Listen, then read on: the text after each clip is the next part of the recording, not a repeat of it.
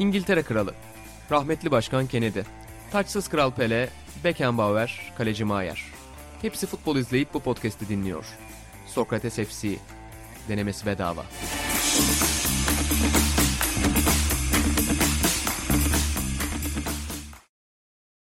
Sokrates FC'den herkese merhabalar. Ben İnan Özdemir, Ataan Altınordu, Buğra Balaban ve İlhan Özgen'le birlikteyiz şu anda. İlhan Özgen bir 5 dakikalığına bize uğramış oldu dergideyiz. Dörtlü mü yapıyoruz? Aynen öyle, dörtlü yapacağız bugün ama 5-6 dakika sonra İlhan Özgen ayrılacak. O yani bir dil tartışması ve bisiklet tartışması olduğunu görünce kaçırmayayım dedim buna. Çünkü Greg LeMond'un özel hayatı 2 hafta önce Sokrates FC'de bahsedilen ve Atağan'ın ilgisini çeken özel hayatı konuşulmaya devam ediyor. Hiç tahmin etmezdi muhtemelen Greg LeMond 80'lerde Tour de France'ları kazanırken Sokrates FC'nin bir konusu olacağını. Bir de Atağan, senin bir dil rahatsızlığın varmış. Ben onu şu anda öğrendim açıkçası. Bir tık. Bu ifadeden tiksiniyormuşsun. Ya şimdi sohbet arasında söylemiştim ama ya itici buluyorum. Yani dile öyle yerleşti. Her yerde çok şey kullanılıyor. Bir de bazen öyle yerlerde kullanılıyor ki gerçekten hani böyle rakamların, ölçülerin önemli olduğu yerlerde işte şunu bir tık geriye çekelim. Ne kadar? Hani bir tık. Tık ne demek? Hani ne, onun öyle bir ölçü birimi yok. Son yıllarda yaygınlaşan bir kelime, şey gibi yani. Noktasında Cumhurbaşkanı Recep Tayyip Erdoğan'ın bir sözü olan, onun gibi geliyor bana. Peki senin önerin ne burada? Yerine göre değişir ama şu an sen bana ne söyletmeye çalıştığını aynen, biliyorum. Aynen, bir kerte. Ya en azından Türkçe'de var. Bir kerte. Hani, evet. Peki bir kerte nasıl bir ölçü birimi? Şimdi yerine işte orada kullanılmaz. Tamam. Gerçekten mesela 5 santim geri çek gibi kullanılmaz. Ama hani böyle biraz daha anlamında bir tık bana böyle biraz itici geliyor bana. Şeyler itici geliyor abi. Bir anda yayılan ve herkesin dilinde. Ya bir ara bizim ofiste bile şey duyuyordum mesela, beni acayip itiyordu ve ciddi. Hani deyini yapmak ayrıdır. Devam ki falan. Yani böyle şey, yemin ederim işte ama kanıtlayamam falan, öyle bir şey çıkıyor. Herkes onu kullanıyor ya. Hı. Ben bunu biraz karaktersizlik olarak görüyorum. Biraz daha konuşursa yani bambaşka bir yere gidecek. Çok bu kadar etkiye açık olmamalı insanlar. Geyik ayrı. Her şeyin dalgası geçilir de. Her şeyin şakası yapılmaz diyorsun. Çok çabuk insanlar bir şeyleri kabullenip etki altında kalıyorlar. Buna ben kıl oluyorum naçizane. Yok, çok önemli bir dil tartışması burada. Benim hep bu konuda örnek verdiğim bir şey vardır. Sevgili annemin bir yemek defteri vardı. Tarifleri yazdı. Göz kararı yazmış her şeyi. Gerçekten bizim çocukken aklımızın almadığı bir şeydi. Çünkü biri tarif istediğinde tarif defterini çıkarıyor. İşte mesela fasulye, göz kararı şeker, göz kararı bir tutam tuz. Yani neyin ne olduğu kesinlikle belli değil. Sadece kendisinin bildiği bir defter sırlarını. Bayılırım o deftere incelemeye. O geldi aklıma. Bir de Ali Çolak çok kullanır bir tıkı. Hatta ben Ali Çolak'a bir tıkı çok kullandığını söyledim.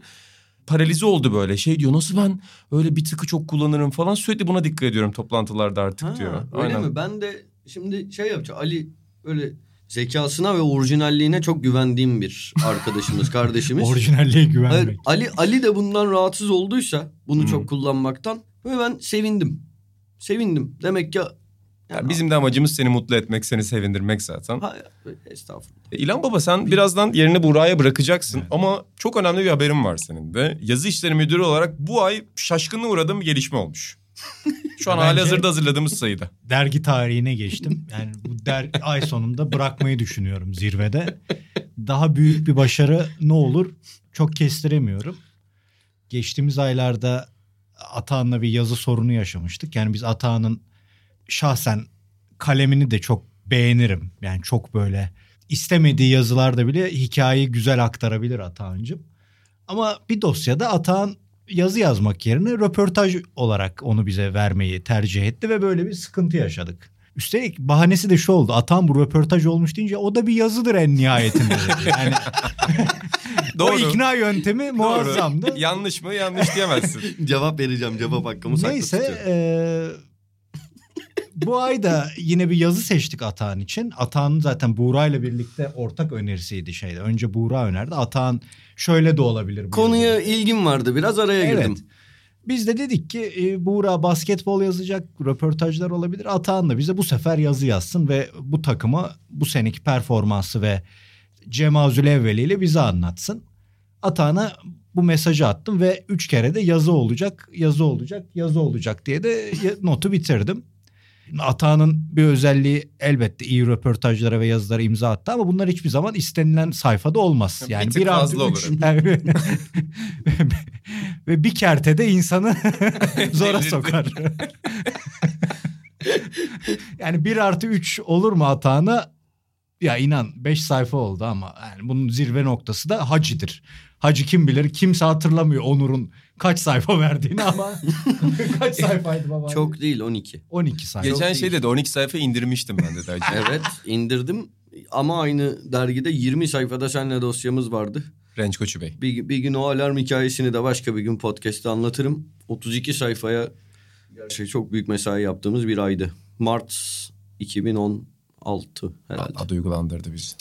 Neyse, Atağan böyle bir adam ve bu ay birkaç gün ilerledikten sonra Atağan'dan bir mesaj aldım. Baba, yazıyla ilgili bir durum var. Eyvah dedim gene ya çok geldi ya da konunun yurt dışında da olsa dahilinde olan biriyle konuştu. Hocayla konuştu, bir şey oldu. Bunu röportaja çevirelim, gelecek.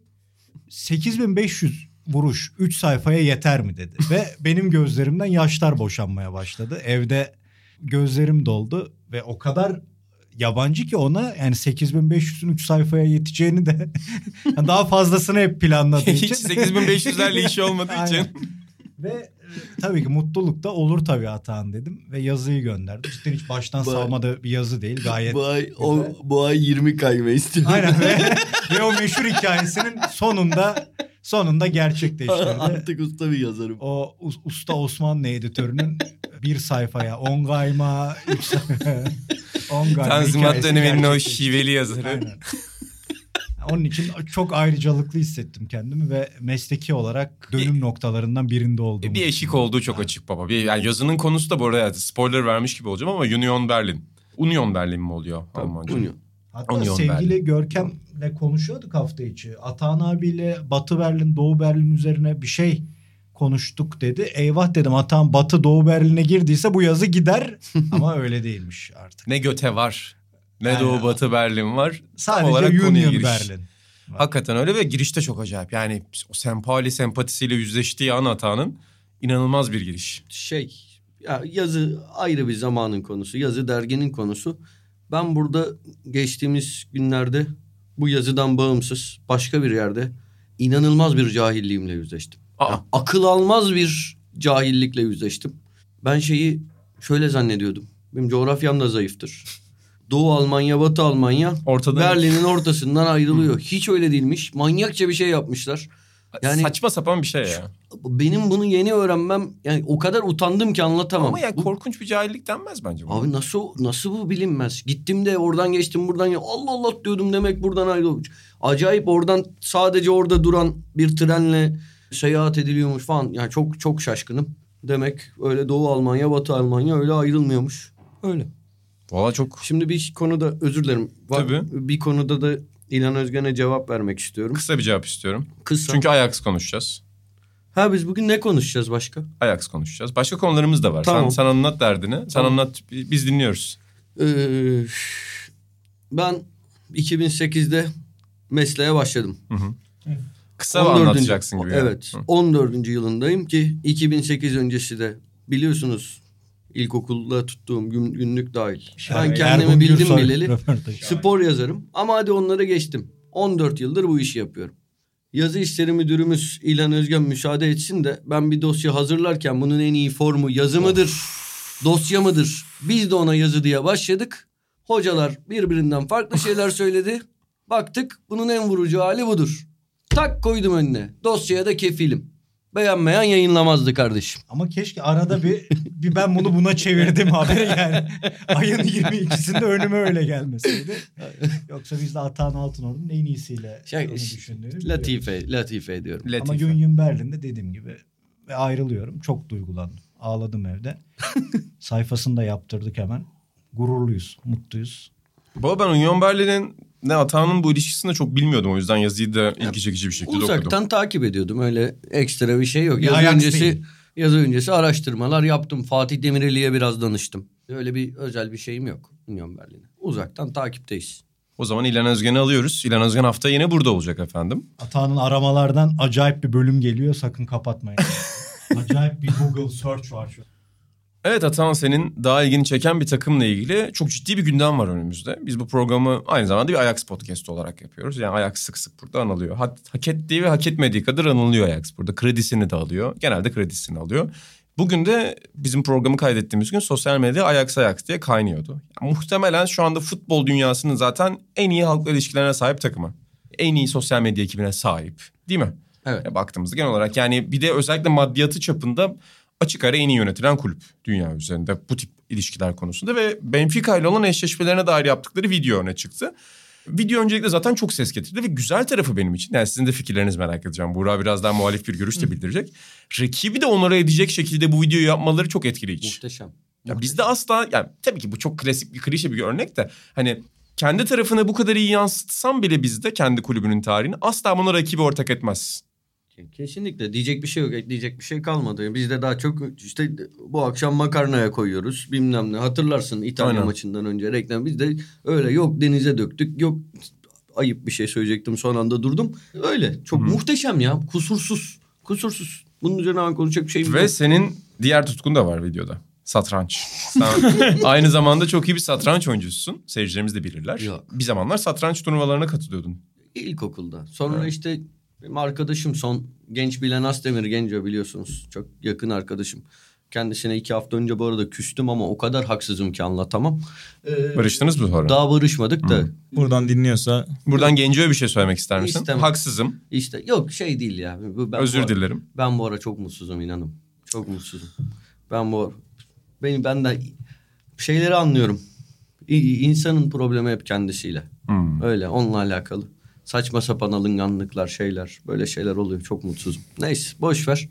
Bizi şu an duygulandın ya. Ben bu futbol podcast'ını bırakıp başka bir şey konuşamam. Her şeyde iyi gidiyor. Ben mutsuzum. Neyse bazen insanın hayatında böyle dönemler oluyor. Hiç psikoloğa gittiniz mi? Ben gitmeyi düşünüyorum. Çok iyi bir yatırım olduğuna dair şeyler söyleniyor. Hep ben de öyle duyuyorum. Bana yani dışarıdan bakınca ulan öyle saçma şey mi olur diyorum da. Belki ben de gideceğim. Neyse problem o değil. Genco satranca sardı. Bundan 2-3 yıl önce. Daha da fazla. 2 yıl sırf pandemi. 4 yıl önce. Ya işte benim insanlarda, İlhan'a da hep diyorum ya. Bir app'ten İtalyanca öğrenmeye başladı. Hala şey yapıyor. Biz işte Song Pop oynuyordu. Hala oynuyor. Bu istikrar bende yok. Genco ile başta bir sardık. Ben de ona eşlik ediyordum. Yeniliyordum. Çok keyifliydi. Bu adam işte yok. Vezir Gambit'i, yok işte piyon finalleri falan filan okuyor, ediyor, oynuyor. Artık bir yerde oynayamamaya, eşlik edememeye başladım. Küstüm ben oyuna. Olmuyor, ben ilerletemedim ama burada arkadaşım genç bilen Astemir'e buradan... Orada bıraktın olayı. Evet.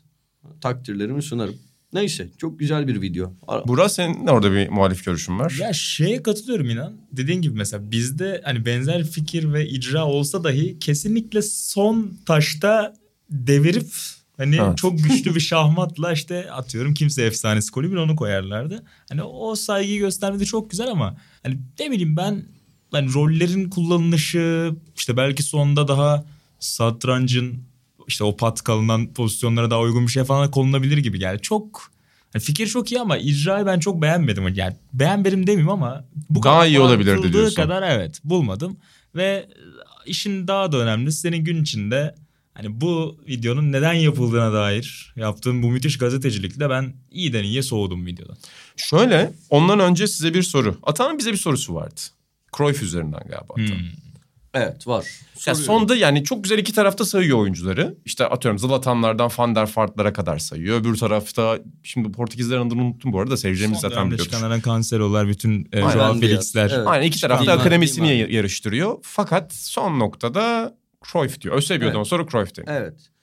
Video burada bitmese veya yarın öbür gün başka bir kulüp Ajax'la eşleştiğinde bu videoya atıfta bulunan bir video yapsa, böyle bu diyaloğun ardından kapıdan içeri girse, o Uzay Yaparı'nın kapıdan girdiği an gibi. Aynen, videoda çok ünlü olmuş. Kapıdan içeri girse ve bir isim söylese Cruyff'u alt edebilecek. Hı-hı. Kim? Yani çok bariz birkaç isim sayılabilir. Hadi say bakalım. Maradona sayılabilir. Ya Allah aşkına. Ama şunu söyleyeceğim. Mesela bu hani Eusebio'yla eşleştiriliyor ya Cruyff. Orada en ideali, yani en kusursuz senaryosu muhtemelen Beckenbauer olurdu. Çünkü aynı dönem 10 yılı taşıyan bir rekabet var ya. Müthiş bir son olup en sıkışıp hani bir Bayern'le eşleşmesinde mesela bunu yapsalar. Az önce dedim ya daha iyisi olabilirdi. Mükemmel olurmuş. O geliyor aklıma. Çünkü o dönemde hani milli takımların karşılaşması var. İşte final oynamışlıkları var. Çok fazla dillendirilen bir hikaye. En böyle uyan hani karşılıklı bir ona eziyor gibi değil, geçiyor gibi değil ama eşleşme şeyi olarak. Bir de Dünya Kupası finali de var onun karşılığında aldığı. Yani sonuçta tamam Cruyff'la sen masayı deviremedin. Ben Dünya Kupası'nı aldım Beckenbauer'le diyebilirdi öbür taraf. Doğru. Diyebilirdi. Beckenbauer'ı kabul ediyorum. Maradona'yı niye etmiyorsun? Atan'ı niye kabul etmiyorum? Evet, onu niye kabul etmiyorum? Maradona'yı niye kabul etmiyorum? Messi'yi kabul ediyor musun mesela? Messi hızlıca evet hayır. Özkan neydi ya yarışmacı? Tartışılır şundan. Şimdi Cruyff futbola en çok şey vermiş insan. Belki futbol. Yani tartışılabilir işte. Mesela Beckenbauer de burada iyi bir aday da. Yani bana göre bir numarası Cruyff. Cruyff sadece futbolcu değil. Aynı zamanda bir teknik direktör, bir futbol adamı, bir fikir adamı. Futbolu yani hayatının her döneminde etkilemiş. Futbolu da en üst düzeyde, en üst. Yani Maradona ne düzeydeyse... Yani tamam Maradona daha yetenekli Cruyff'tan. Ondan bahsetmiyorum da o top class oyuncular dediğinde Maradona da var, Cruyff da var. Teknik direktörlüğü de öyle. Yani fikir adamlığı, yönlendiriciliği de öyle. Yani Cruyff inanılmaz bir figür. Şöyle. Maradona devam et. Maradona gelmiş geçmiş en yetenekli futbolcu. Bir yandan işine saygısı çok düşük bir adam. Dopingi, uyuşturucusu, devamsızlıkları, başarısızlıkları, futbol sonrası kariyeri, içler acısı. Yani Maradona futbolun ona verdiklerini futbola geri verebilmiş biri değil bence. Daha fazlasını vermiş biri.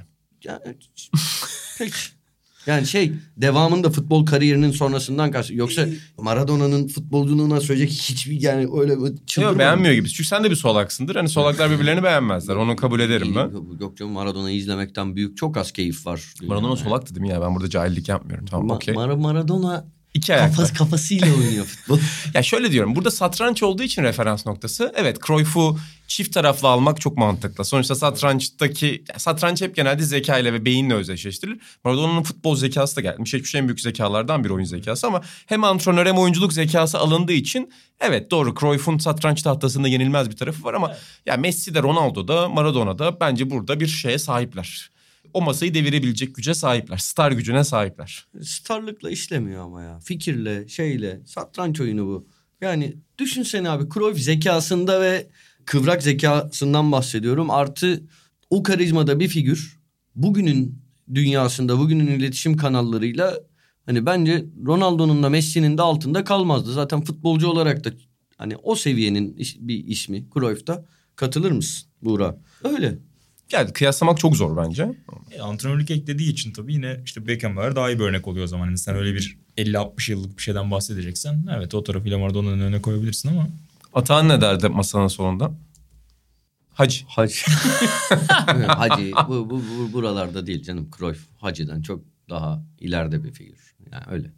Maradona'yı Hacı'yı koyar mıydın? Ama işte birine Karpatların Maradona'sı birine Maradona. Bir takımım olsa yani Hacı'yı Maradona'dan çok daha önce alırdım. Futbol Maradona daha yetenekli ama Hacı daha profesyonel, daha profesyonel abi Hacı. Daha profesyonel yani futbola çok daha saygısı olan, idman yapmayı seven, kendine iyi bakan bir adam Hacı. Onun ama tabii ki Maradona daha yetenekli. Fevri davranıp takımı yalnız bırakanlar olabiliyor. Evet sanki. Oluyor o kadar yani olur her futbolcunun oluyor yani hemen.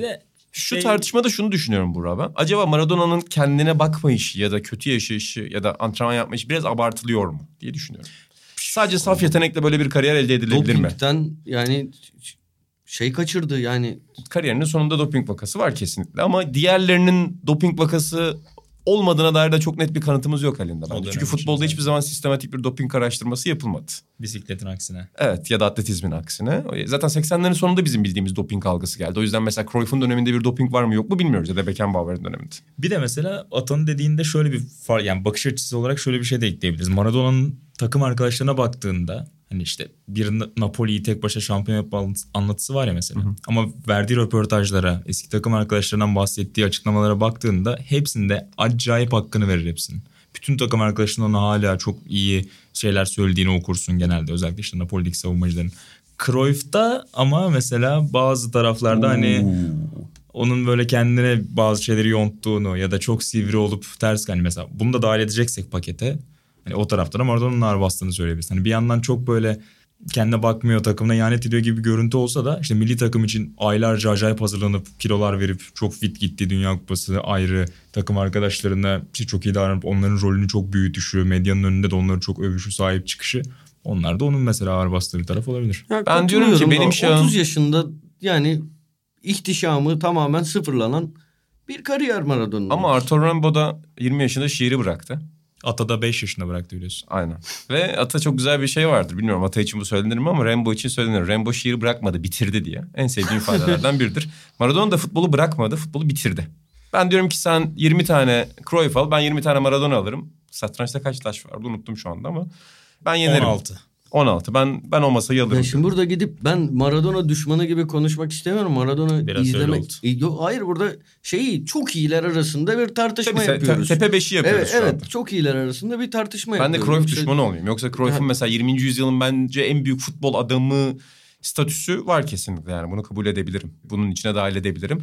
Ama hep konuşuruz. Hollanda futbolu da hiç öyle yani insanların düşündüğü kadar da pürüpak değildir. Yani bu Overmars'lar, Bergkamp'lar, Louis van Gaal'ler 30 senedir hepsi birbirini yiyorlar. Hepsi birbirlerinin kuyularını kazıyor. Evet, hem o da var hem de zamanında işte Cruyff'ların döneminde Ajax için de mesela aslında o hani tırnak içinde mamalanma işte bir madde şeyleri aslında yazılır ya da anlatılır. Ama tabii bilemiyorsun ki hani. O yüzden farazi. Maradona'nın yakalanmışlığı var bir yandan. O yüzden işte Atay'ı da burada yapmayayım. Ben de hani tek diyeyim. Yok, daha üstüne söyleyecek bir şeyim yok. Güzel güzel tartıştık. Videonun sonundaki gibi bitirdik. Farklı fikirlerimiz var ama ben de burada. Sesimizi yükseltmeden birbirimize saygı dolu ifadelerle. Neydi Melih Gökçe'nin Twitter biosunda yazan? Agree to disagree. Maradona'nın yani sizden daha az keyif almıyorum Maradona'yı izlerken muhtemelen. Hani onu söylemek istedim burada. Böyle bir yeteneğe, böyle bize böyle keyifler yaşatmış bir insana sadece olumsuz tarafından bakmak istemem. Hı. Ben de Maradona'yı hani izledim. Yani sonradan YouTube'da izledik işte. Ki ben de hatırlıyorum yani 94 Dünya Kupası öncesi Maradona oynayacakmış falan heyecanını yani bir yerlerden duymuşum. Yani gibi hani Michael Jackson böyle yani o etki. Ben hiçbir şey hatırlamıyorum 94 Dünya Kupası'na dair. İnanın ben de hatırlamıyorum. Hı. Ama dönüp sonra araştırıp okuyup izledik ama bir yaşında olduğum kısmından bahsedeceksem onu hatırlamıyorum. Yani. Bugün mesela Arhan'la da 2002 Dünya Kupası. Herkesin farklı ya, onu konuşuyorduk ya. Arhan 4 yaşındaymış 2002 Dünya Kupası'nda. Hani saç yaptın mı diye sorduk. Ronaldo saçı yaptırmış mesela 4 yaşında kendisine o da. Bana sordular hani sen Ümit Davala saçı falan yaptırdın mı? Ben hayatım önce hep normal düzenli efendi gibi saçlarımı kestirdim. Ben de. Hiç öyle bir tarz yapamadım hayatımda. Bir kere yapmıştım. Çok ısrar etmiştim anneme. Annem de gerçi o kadar ısrar öyle çılgın şeyleri sever. Yana böyle çizik attırmıştım. 2 tane çizik. Abi o çok yapılıyordu bir ara ya. O iyi bir şey miydi, kötü bir şey miydi hala çözemiyorum. Yani cool mu oluyordum? Çok küçüktüm mi oluyordum? O façalı serseri. Aynen. Bir ara vardı, hatırlıyor musunuz? Çok uzun süre. Kaşa böyle bir faça. Evet, kaşın ortasında çok çirkin bir çizgi. Ünlüler de yapıyordu onu bu arada. Futbolcular yapıyordu. Burak Yılmaz yapmamış mıydı? Yanlış mı hatırlıyorum? Olabilir. Aynen. Bizim ofisimizde de çok sevdiğim, son dönemde Sokrates'in en büyük kazanımlarının benim için başında gelir. Yeşil saçlı bir arkadaşımız var. Mehmet Uğur mu diyorsun? Yani bilmiyorum podcast'imizi dinliyor mu ama o kadar seviyorum ki. 10 numara insandır. Harika bir çocuk. Basket sahasında da çok güzel çarpıştık onunla. Sporculuğu da var. Yani boks falan da yapıyor. Baskette oynuyor. Yöneticiliği dolu. Çok donanımlı. Yani bir gün serviste tartışması oldu. İşte Onur vardı, Çağıl vardı. Cinsiyet değiştiren sporcular hangi cinsiyetle yarışmalı tartışması vardı. Fikir ayrılıkları vardı burada. Klasik tartışmalar. Bedensel avantajlar, dezavantajlar, bir yandan ruhsal şeyler. İnsanın kendini hissettiği gender vesaire. Orada mesela çok güzel açıklamalar yaptı ki biz Uğur'la zıt fikirdeydik. Ona rağmen Uğur'un bir anda o örneklemeleriyle öyle. Neyse şimdi niye Uğur'u konuşuyoruz? Yo, sen çok güzel anlattın. Yani bu hafta çok konu başlıkları arasında. Harika bir çocuk. Harikasın Mehmet Uğur. Konu başlıkları arasında. Gerçekten 10 numara bir kardeşimizdir. Sokrates dışında kimse Mehmet Uğur demiyormuş ona. Uğur'muş. Uğur mu? Evet. O zaman biz de bundan sonra Uğur diyeceğiz. Bundan sonra biz de Uğur diyelim. Ben burada Buğra diğer konuya söz atmak istiyorum. Şimdi ben bu reklamın çok daha önceden hazırlandığını eminim. Zaten Şampiyonlar Ligi'ne endekslemişler. Yani o bizim bankaların Kerem Alışık reklamı gibi hani bir günde yapıldığına bizi inandıramazlar tabii ki de. Ondan sonra muhtemelen çok önceden planlanmıştır ama Ajax için bu reklamın şöyle bir avantajı da oldu. Ajax bu ara ciddi bir krizin içerisinde aslında. Overmars'ın ki bu takımın futbol direktörüydü. Hatta bu takımın 2016'dan itibaren tekrar dönüşümünün Edwin van der Sar'la birlikte en büyük simgesi ya da işte Ten Hag'la birlikte en büyük simgesi olarak gösteriliyordu. Mark Overmars'ın attığı işte mesajlar ve fotoğraflar, kadın çalışanları Ajax yönetiminde, Ajax binası içinde attığı fotoğraflar, yaptığı tacizler ortaya çıkmıştı ve o araştırma içinde, yani bunun ortaya çıkmasına çok yakın bir süre kala görevinden ayrıldığı ifade edildi. Hatta bunun çok daha önceden bilindiği ve biraz böyle hasır altı edilmeye çalışıldı. Klasik örneklerden biri ortaya çıktı. Tabii ki dünyanın en iyi yönetilen kulüplerinden biri sıfatıyla tanıdığımız ve her zaman bize güzel yüzünü gösteren Ajax için korkunç bir süreç var ortada. Yani Edwin van der Sar'ın da diğer Ajax yöneticilerinin de bütün hissedarların da bildiği bir şey var ki Overmars'ın bayağıdır bu davranışları biliniyormuş Ajax içerisinde. Hani tırnak içinde konuşuyorum tabii ki, tacizci statüsü kadın çalışanlar arasında birbirine şifreli konuşmalarda söyledikleri bir şeymiş. Çünkü 11-12 kişiye fotoğraflar attığı söyleniyor. Vücudundan bazı fotoğraflar attığı söyleniyor. Biraz bana o süreci de yumuşatmaya çalışan bir hamleymiş gibi geldi. Yani işte Ajax tarihi üzerinde yükselir. Ajax başka değerlere sahiptir. Ajax başka prensiplere sahiptir. Biraz böyle vurgulamışlar gibi geldi. Bilmiyorum Ata, sen kulüp içerisindeki bu çalkantılara kulübün bir üyesi olarak nasıl bakıyorsun? Kongre üyesi. Ya bu konuda yorumum yok aslında ya. Konuşalım dedim de biliyorsun niye konuşalım dedim. Bazı mesajlar vardı. Sonra kaynağından çok emin olamadık. Ama yapamadık. Hollanda basının doğruladığı şey İnan'ın az önce söylediği gibi, yani epey genital bölgesinin fotoğraflarını yolluyormuş. Evet, onlar farklı kişilere saçma sapan işte varmış. Bu durup dururken ne giyiyorsun diye mesaj atmış. Seni görünce erekte oldum falan gibi mesajlar atmış. Gerçekten yani diyecek bir şey yok. Şimdi demin içeride konuşuyorduk. Onur dedi inşallah Bergkamp'ın çıkmaz dedi. Çocukluk kahramanım da Overmars dedi. Gerçekten Bergkamp galiba şu anda yönetimde değil zaten. Uzun süredir değil Bergkamp. Hayır, böyle bir şey çıkar mı diye. Hakikaten ben de çok severdim Overmars'ı da. Yani çok büyük bir rezillik. Bir yandan tabii şeyler var. Böyle konuşuyoruz. Başka insanlar yapıyor. Daha farklı imkanları olduğu için. Onlarınki hasır altı edilebiliyor. Zaten yani spor dünyasının bunu maalesef bir dünya oldu, çok açık. Güç ve maç olduğunun en tepe olduğu dünyalardan. İleride bu arada bunların tarih sahnesinde daha doğru yargılanacağı, daha tutarlı bir şekilde cezalandırılacağı günler olacak. Hani bundan adım gibi eminim. Böyle hani bazen oluyor ya, insan geçmiş yıllardaki olayları, gelişmeleri okuduğunda ya bu nasıl olabilmiş? Yani insanlar buna nasıl izin vermiş? Veya ne kadar saçma bunun böyle sonuçlanması dediği olaylar oluyor ya. Bugün bazı sporcuların, bugün veya yakın geçmişte bazı sporcuların çok net bazı skandalların ardından bunu güçleriyle, paralarıyla örtmüş olması da ileride öyle gelecek muhtemelen. Yok, çok haklısın bu konuda. Yani 20. yüzyıl sporuna da bak, en büyük sporcuların çoğunun taciz davaları olanlar var, tecavüz davaları olanlar var ve tıpkı birçok zengin gibi ya. Yani bunlar sonuçta aslında sporcu dediğimiz insanlar milyonerler ve milyonerlerin en kolay yaptığı şey bir parayla her şeyin üzerine kapamak. Yani her şeyi halanın altına itebiliyorsun. Hepsi erkekle alakalı aslında, yani güçle alakalı dediğin gibi. Herhangi bir şirketin genel müdürü de bunu yapabilir. İlla tüm dünyanın tanımasına gerek yok. Sadece o sektörün ya da o şirketin bir gücüne sahip olması dahi yeterli. Bunu NBA'de de yakın dönemde yaşadık. Dallas Mavericks'te yaşadık. Kulübü unuttum. Yani sporda tabii ki buna dahil, çünkü orada da çok büyük artık şirketlerden, çok büyük güçlerin yönetilmesinden bahsediyoruz ve o gücü yönetenler maalesef bunu kötüye kullanabiliyor.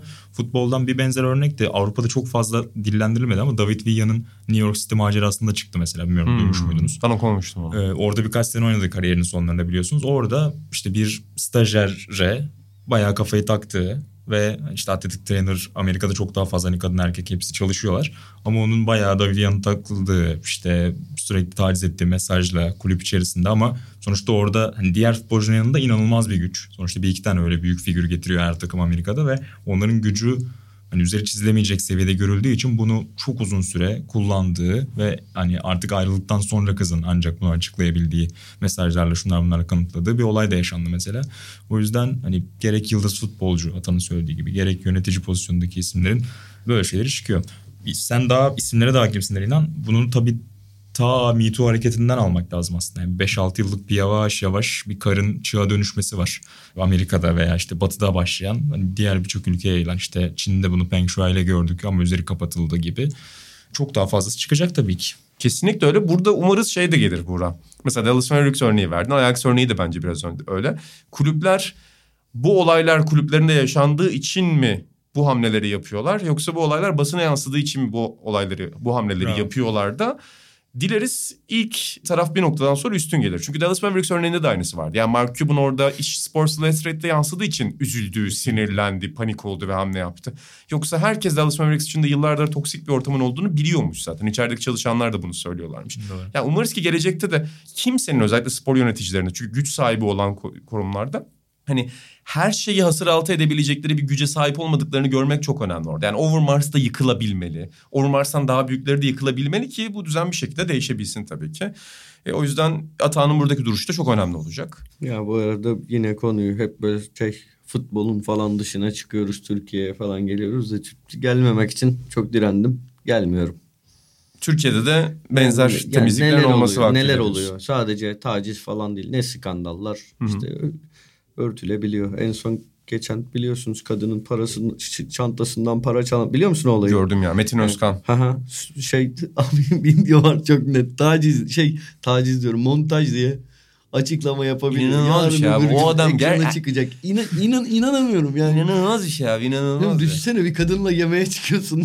Kadın çantasından $1.000 çalıyorsun. Ya inanamıyorum ya. Aslında inanamıyorum. Çok farklı görünse de temelinin birebir aynı olduğu şey. Çünkü bunu sonunda açıklayabilen kadın, hani bir güç sahibi olduğu için, bir işte partinin yüksek yöneticisi olduğu için, hani sormaya çekindim. Kimse hitap etmeye çekinmiyor. Aynısı.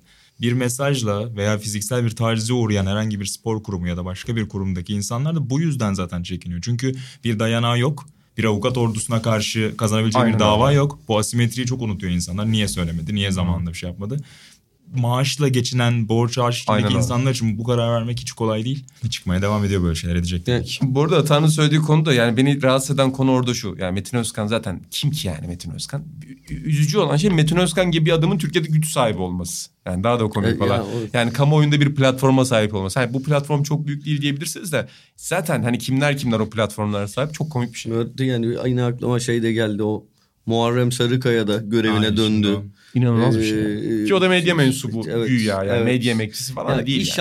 İnşallah Türkiye bu kirinden, pasından arınmaya başladıktan sonra bu insanlar sokağa çıkamaz hale gelirler gerçekten. İnşallah çok büyük bir temizlik olur. İnşallah şey olmaz. Maalesef sokağa çıkan insanlar. Ya öyle olacak biliyorum da, o kadar istiyorum ki bu kadar hiçbir şeyin herkesin yaptığının yanına kar kaldığı şey, hayattayken bu insanların cezalandırıldığını, İnsan işine çıkamaz hale geldiğini görmeyi, hayatta daha fazla hiçbir şey istemiyorum da. Neyse, hadi boşver. Yok, çok haklısın.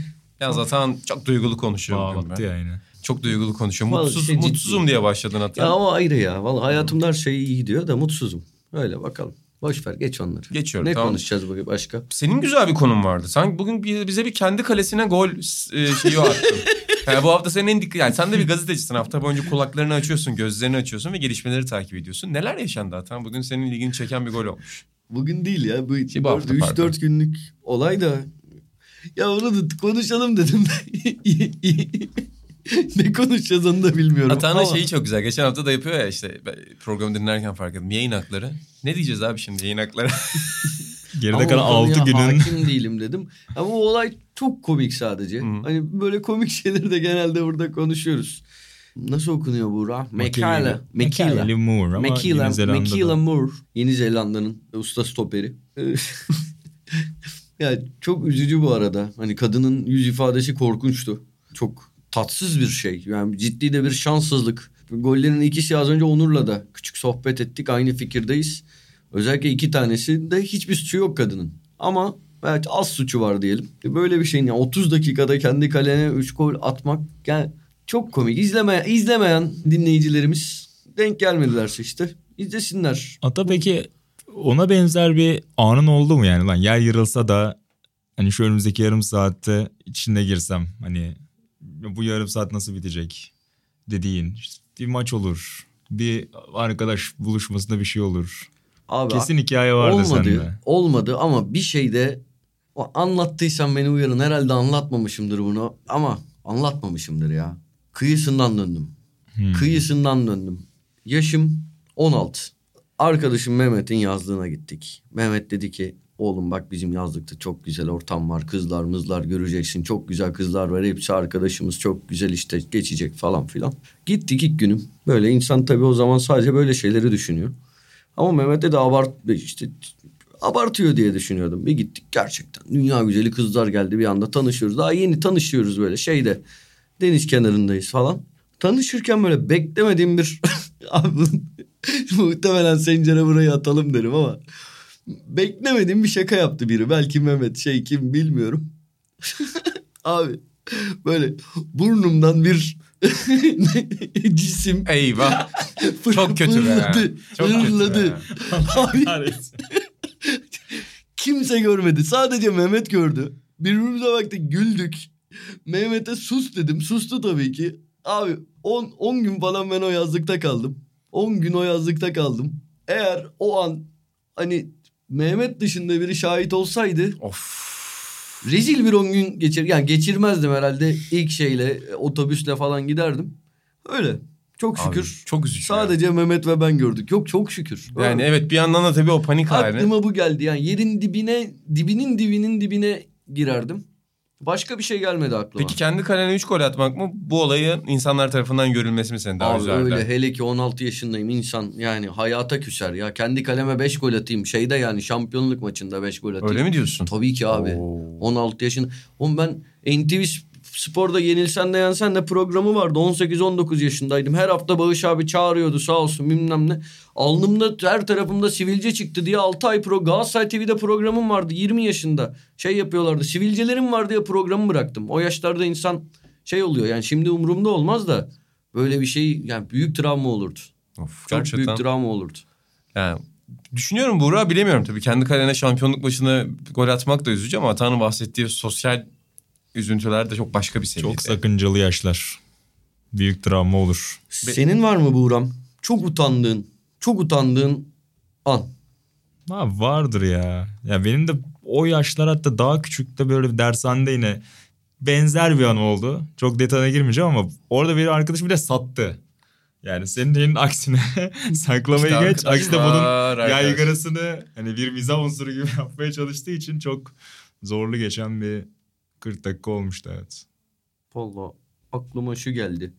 Bu arada bak, şey de yapmıyorum. Ben de yaptım. İlkokul 1. sınıfta altıma yaptım. Ama benimki kimse... Abi ilkokul 1'i de artık saymaya gerek şeyler. Yok. Ya hayır, kimse... Abi bizim öğretmen başka bir çocuğu rencide etmişti ya. Sınıfta koku senden mi geliyor, çık oğlum dışarı falan diye. Üf. Abi inanılmaz. O çocuk hala onun travmasını yaşıyordur ya. Çok kötüymüş. Geziden yapsana be hocam. Ya vallahi inanın. Senin var mı inanın? Çok utandığın. Hayatta en utandığın an. Abi en utandığımı anlatamam ben de. Ama yani bu arada en utandığımın yani kesinlikle bazı başarısızlık hikayeleri oluyor insanın hayatında. Burada gerçekten anlatılmaz.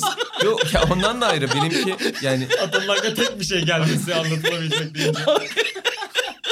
Ya gelmedi mi başımıza? Geldi. Şimdi benim de çok utandığım anlar oldu. Evet. Ya şöyle abi. Umarım babam dinlemez. Yani benim futbolla bağlantılı çok utandığım bir anı vardı. Onu anlatmayacağım. Anlatılabilecek bir anım değil yani, futbolla bağlantılı anım. Ama spor medyasında bir utandığım anı vardır abi. Eurosport'a ilk girdim de, Eurosport'ta stajyerken internet sitesinde. 3 kişiyle yemeğe çıkmıştık aşağı. Aşağıda da şöyle, yemeği bize bırakıyorlardı. Biz ısıtıp yiyorduk abi. Belki bundan önce size söylemişimdir. Yemekte kağıt kebabıydı abi. Ben kağıt kebabının kağıdının yenmemesi gerektiğini yemeğin başında fark etmemiştim abi. İsim koymuşlar değil mi? Yani yeniyordur. Evet hani kağıdı ben orada bir şey, yani ironik bir ifade. Hani kağıda benzer bir şey olarak düşünmüştüm. Bayağı çatır çutur kağıt yemiştim abi o yemekte. Ki yemekte de bir medya mensubu var şu anda. Biz o zaman abi sevgili Seyhan Şaşko ile çalışıyorduk Eurosport'ta. O da bir bülten yapıyordu. Yanımda Serhat Ramay vardı, karşımda da Seyhan Şaşko vardı. İkisi de fark ettiler mi bilmiyorum. Hiç unutmuşlardır muhtemelen. Sevgili Seyhan'dan hakikaten teyit etmek lazım. Bence kesin. İnanılmaz komik. Abi bence inanı gördüğünde işte kağıt diyen çocuktu. Yani öyle. Bu arada Seyhan beni oradan hatırlamıyor bile olabilir. Biz Seyhan'la sonra TV'da çalıştık. TV'dan hatırlıyordur beni. Muhtemelen beni orada orada beraber çalıştığımız unutmuştur bile. Ama utanç dolu bir anıydı abi. Kağıt da yenmemeli. Yani onu düşünüyorum. Bir de bir kez kendi kaleme 2 gol atmıştım abi bir maçta. Gittiğim bir futbol okulunda, Kartal'da. Aynı anının benzeri benimki de abi. Ve çok yetenekli, yani futbola çok yetenekli olan kuzenim de o maç beni izlemeye gelmişti. Hani bu çocuk nasıl futbol oynuyor falan diye. Tamam, ben de stoper oynuyorum zaten. 7 kişiyi çalınmayıp gol atmamı beklemiyordur kimse benden de. 2 gol kendi kaleme attığını gördü. Sonra maçın ilerleyen dakikalarında baktım, maçı izlemiyor artık. Yani sağa bakıyor, sola bakıyor. Hani bizim kuzen de geri zekalı ya da yeteneksizin teki çıktı diye muhtemelen düşünüyordu. O benim için bir üzüntüdür. Yani oyuncunun kaderini ben de paylaştım. 3 değil 2. Aklıma bir şey daha geldi benim. Bu odada şu an bulunan biriyle yaşadığım bir anı. Sencer Yücel. Sencer Yücel'le. Sencer'le sene 2011 olması lazım. Belki 12. Tam bilmiyorum. İddiaya girdik. Sigarayı bırakırım bırakamam iddiası. Senin üzerinden. O evet, değil. Benim değil. Ben bırakıyorum sadece. Bırakamazsın dedi falan. Yanlış hatırlıyorumdur belki rakamı 100 liraydı. Ama 100 liraysa da 500 liraymış. 500 lira bizim o dönem o yıl kiramız, payımıza düşen kiradan daha fazla bir para. $300 falan. Ben sigara gerçekten bir süre içmedim. Sonra tek tük çok sigara içesim gelmeye başladı. Tabii ne yapıyordum? Odaya gidiyordum. Odamda işte böyle küçük normalde kullanılmayan bir balkon vardı. Sencer de girmez yani ben odadayken. Ama tabii çakmış. Yani şimdi kimi kandıracağız? Adam ciğerimizi biliyor. Akıllı da adam. Bir anda kapı açıldı. Ben balkondayım. Böyle kafayı uzattı. Elimde sigara var. Ne yapıyorsun abi dedi. Böyle sigara aşağıda tuttu. Hiç abi hava almaya çıktım falan dedim. İddiayı da kaybettim ama hala parasını vermiş değilim. Hayda. Öyle çamura yattım. Kaldı öyle ama o Sencer'in girdiği an çok utandığım bir an gerçekten. Yok yani o bir de kendinle yüzleşiyorsun orada hatta. Evet. Çünkü o senin kendini ifade etmek istemediğin bir yanın, yüzleşmek istemediğin bir yanın, onunla yüzleşmişsin. Ya unutamıyorum Sencer'in o uzayan kafasını. Belki $300 olarak Burak'ın dediği gibi tekrar isteyebilir Sencer bunu senden. İyiymiş valla. Aynen $300 olarak senden tahsil edebilir. Podcast çıkışında bunu tekrar kendi aramızda konuşuruz. Burak, bu arada sen bu kendi kalene gol üzerinden güzel bir şey atmıştın. De Jong'un işte... 21 numara giymesinin sebebi dedesinin doğum günüymüş diye ki 21 doğumlu herhalde dedesi. Hemen 20 parçaları. 20 Nisan doğumluymuş. Ha tamam, ben de 21 doğumlu. Acaba dedim 100 yaşına basan bir dede mi var burada? İnanım kaleci olur o zaman. Evet doğru. 1 Mayıs. Aynen 1 Mayıs. Ya da şey olur mu? Şov böyle futbolcu bir.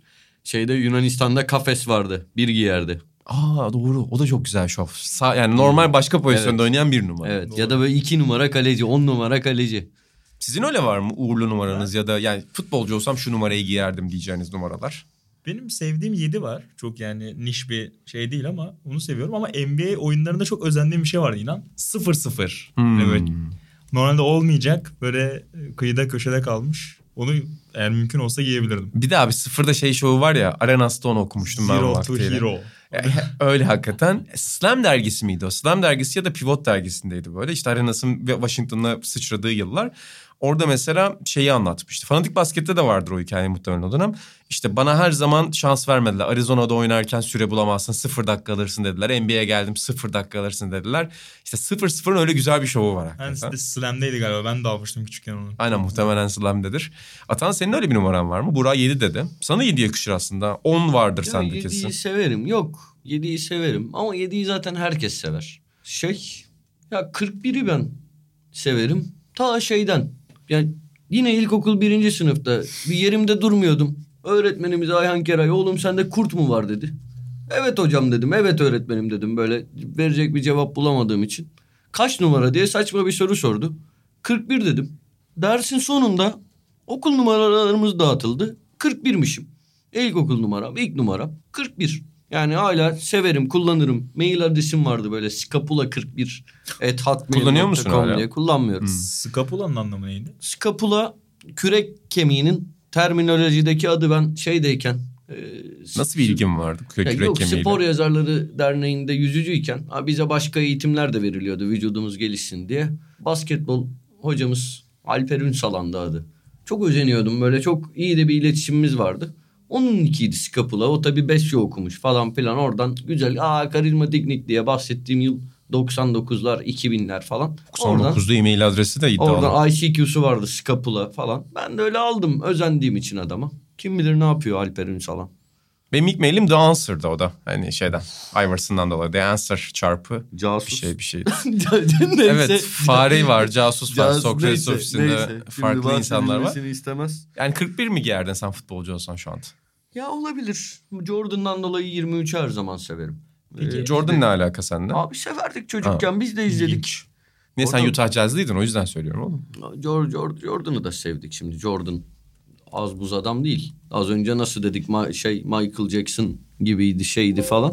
Jordan'ı severiz yani. Benim orada açıkçası sevdiğim böyle ilginç numaralar var. Yani ben tabii ki yani lanetli bir numara ama 13'ü çok severim mesela. Hmm. Ve işte programda daha önce belirtmiştim. Benim ilk çocukken giydiğim formalardan biri Balak formasıydı. Balak'ı çok severdim çocukken. O pozisyonda oynamayı da sevdiğim için mesela 13 numarayı tercih edebilirdim. 5 numarayı yine çok severim. O da yani Zidane'ı çok sevdiğim için 5 numarayı çok sevmiştim. Sonra baktım Beckenbauer de 5 numaraymış. Yani o pozisyonların yani orta saha önü, işte savunma önü, orta saha içi oyuncuların giydiği formalar o açıdan hoşuma gidiyor.